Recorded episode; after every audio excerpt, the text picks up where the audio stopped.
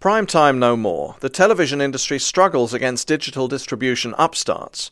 It's open season on the television industry's business model. In recent years, the three pillars of the industry's profits advertising, regional programming, and syndication deals have come under fire from a band of technology companies including Sling Media, TiVo, Orb Networks, and Apple Computer that are rewriting the content distribution rules.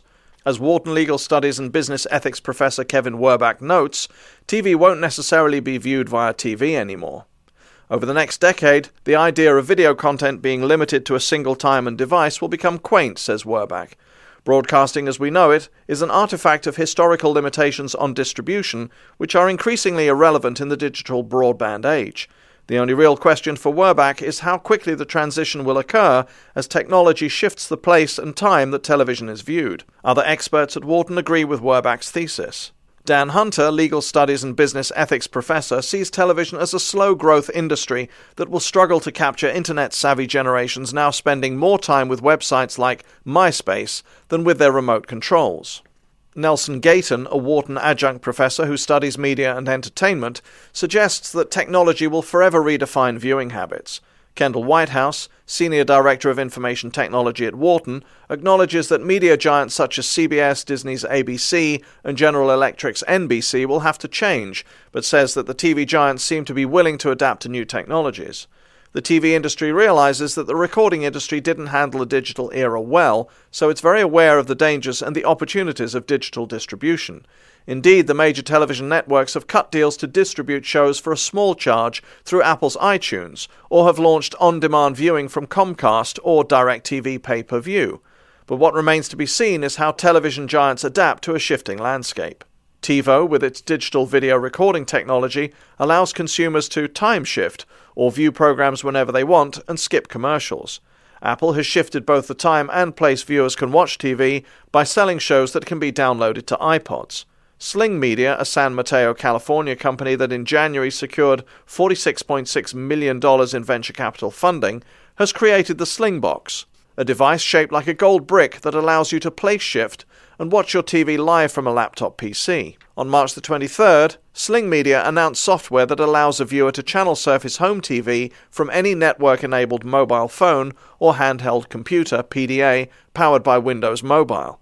Sony also has a device called Location Free TV that lets viewers watch shows streamed from a home TV set to a PC anywhere, much like the Slingbox.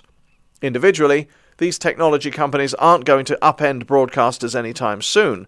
Collectively, however, they could undermine the business model that media companies have relied on for years. Television operates under a complex set of arrangements that cuts deals with local affiliates based on geography, syndicates reruns, and relies on ratings to sell advertising. But gadgets like Slingbox do away with geography. TiVo redefines the definition of prime time. iTunes puts on demand reruns in the palm of the viewer's hand. Sites like YouTube, www.youtube.com, a Menlo Park, California based consumer media company, allows amateurs to share and distribute video clips and could someday threaten TV networks. Meanwhile, the audience becomes more fragmented, a fact that undercuts the ad rates TV can charge. Wharton's Hunter may be a sign of the future. He cancelled his cable subscription because he doesn't watch much TV anymore. Tim Bajarin, an analyst at Creative Strategies, a Campbell, California based research firm, is another.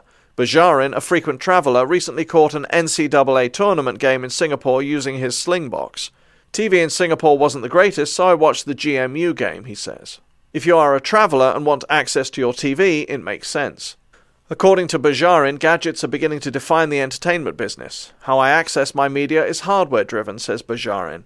There are challenges such as digital rights management, DRM, and whether TV over the internet will work, but the bigger theme is time shifting.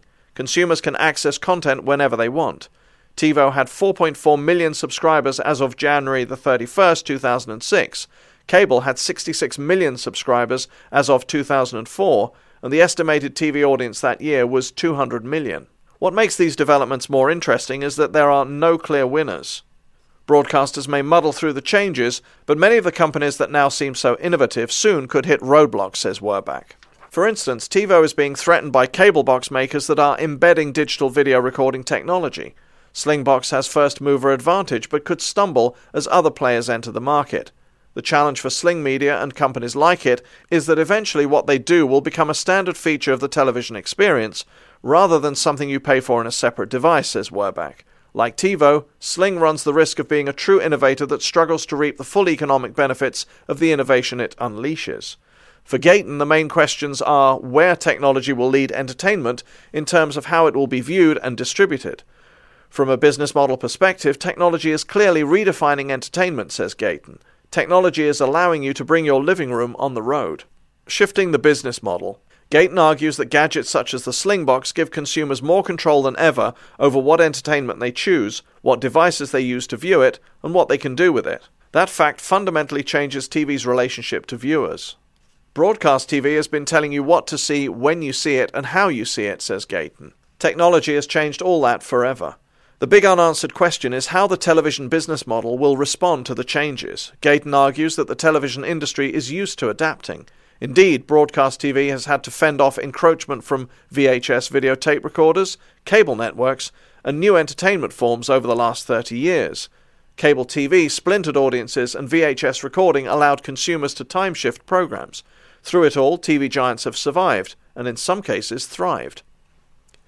But the real wildcard is whether typical TV broadcasting can withstand online and other new forms of distribution. The network's major thrust in digital television has been towards HDTV, high definition television, which, while it offers significantly better quality, still follows essentially the same distribution model. To the TV industry, geography still matters, says Whitehouse. But internet connected devices change the equation dramatically. TV has built a whole business model around geographic segmentation, but the internet blows that away. Indeed, digital distribution could affect everything from local advertising rates to what stations pay to rerun hits such as Lost and CSI.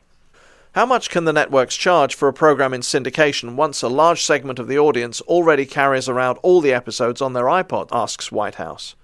On the other hand, he notes that digital distribution also creates markets for programs that may not work well as reruns. A show like Lost has a lot of buzz on its first run on TV, but once the show's mystery is revealed, it may not be as valuable a commodity for syndication. ABC may make more money selling it now through alternate venues while it's still a hot program than it will selling it in syndication. Gayton acknowledges the threats, but also notes that the true effect on the business model will take years to unfold. The TV model is about control, and it is clear that broadcast attributes are a part of the past, says Gayton, but it is still one of the best ways to get a mass audience. However, attracting a mass audience may lose some of its value as consumers become increasingly fragmented. New devices from TiVo and Sling Media can potentially give advertisers smaller but more lucrative audiences due to better viewer tracking. By focusing on actual audience behavior instead of Nielsen ratings, which may not be able to capture how and when content is viewed over alternative devices, advertising could become more efficient, Wharton experts say. The changes aren't lost on the television industry. It is experimenting through its iPod deals and could team up with a company like Sling Media, which streams TV content from anywhere but doesn't allow consumers to skip ads. To Gayton, it's way too early to count out media giants. Technology will change the way we receive information, but you don't have to look too far back in history to see television reinvent itself. Hunter isn't as sure about television's future. These devices represent transition points for media. Television can't expand that much as an industry.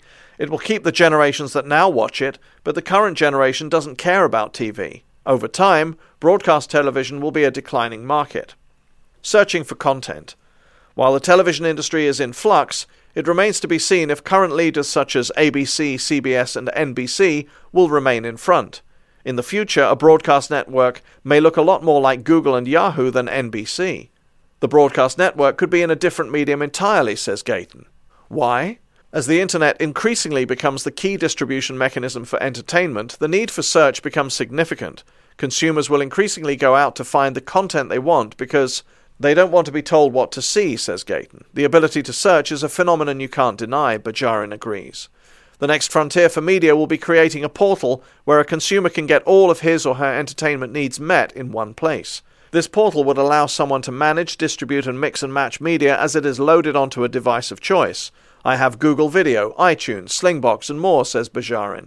Right now, I have to manage seven or eight devices. Google, MSN, and Yahoo seem to be in the best position to help with that. What would it take to create a new digital entertainment powerhouse? According to Werbach, The next key development will be when the first hit show, on the scale of The Sopranos, is primarily distributed not through broadcast or cable TV, but through the internet and mobile devices. It's only a matter of time. What's unclear is who will create that hit and navigate digital distribution models. Could it be someone like Apple CEO Steve Jobs? Experts at Wharton point to the fact that Jobs, who is also Pixar's CEO, will become one of Disney's largest shareholders once the acquisition of Pixar by Disney is completed, a sign of how technology and entertainment are converging. What won't be changed by technological advances is entertainment's effect on personal experience, says Gayton. For instance, each individual has a unique reaction to content. When two people watch a comedy or a drama, each takes away something different. Technology will never change that emotional thread and can't alter human imagination and storytelling, says Gayton. Technology won't fundamentally change creativity. In that respect, the entertainment production companies are still in the driver's seat, even though their distribution models are in flux, he argues. It is still uncertain, however, whether content will remain king, a mantra that was touted in the late 1990s. These days, he adds, functionality will be a key part of it. Technology brings the functionality. According to Whitehouse, the key for the media industry is blending the technology with the entertainment content. What remains to be seen is how the TV networks will construct a business model that works in the digital age. They can put a finger in the dam for a while, but eventually the floodgates will open up. They need to be ready.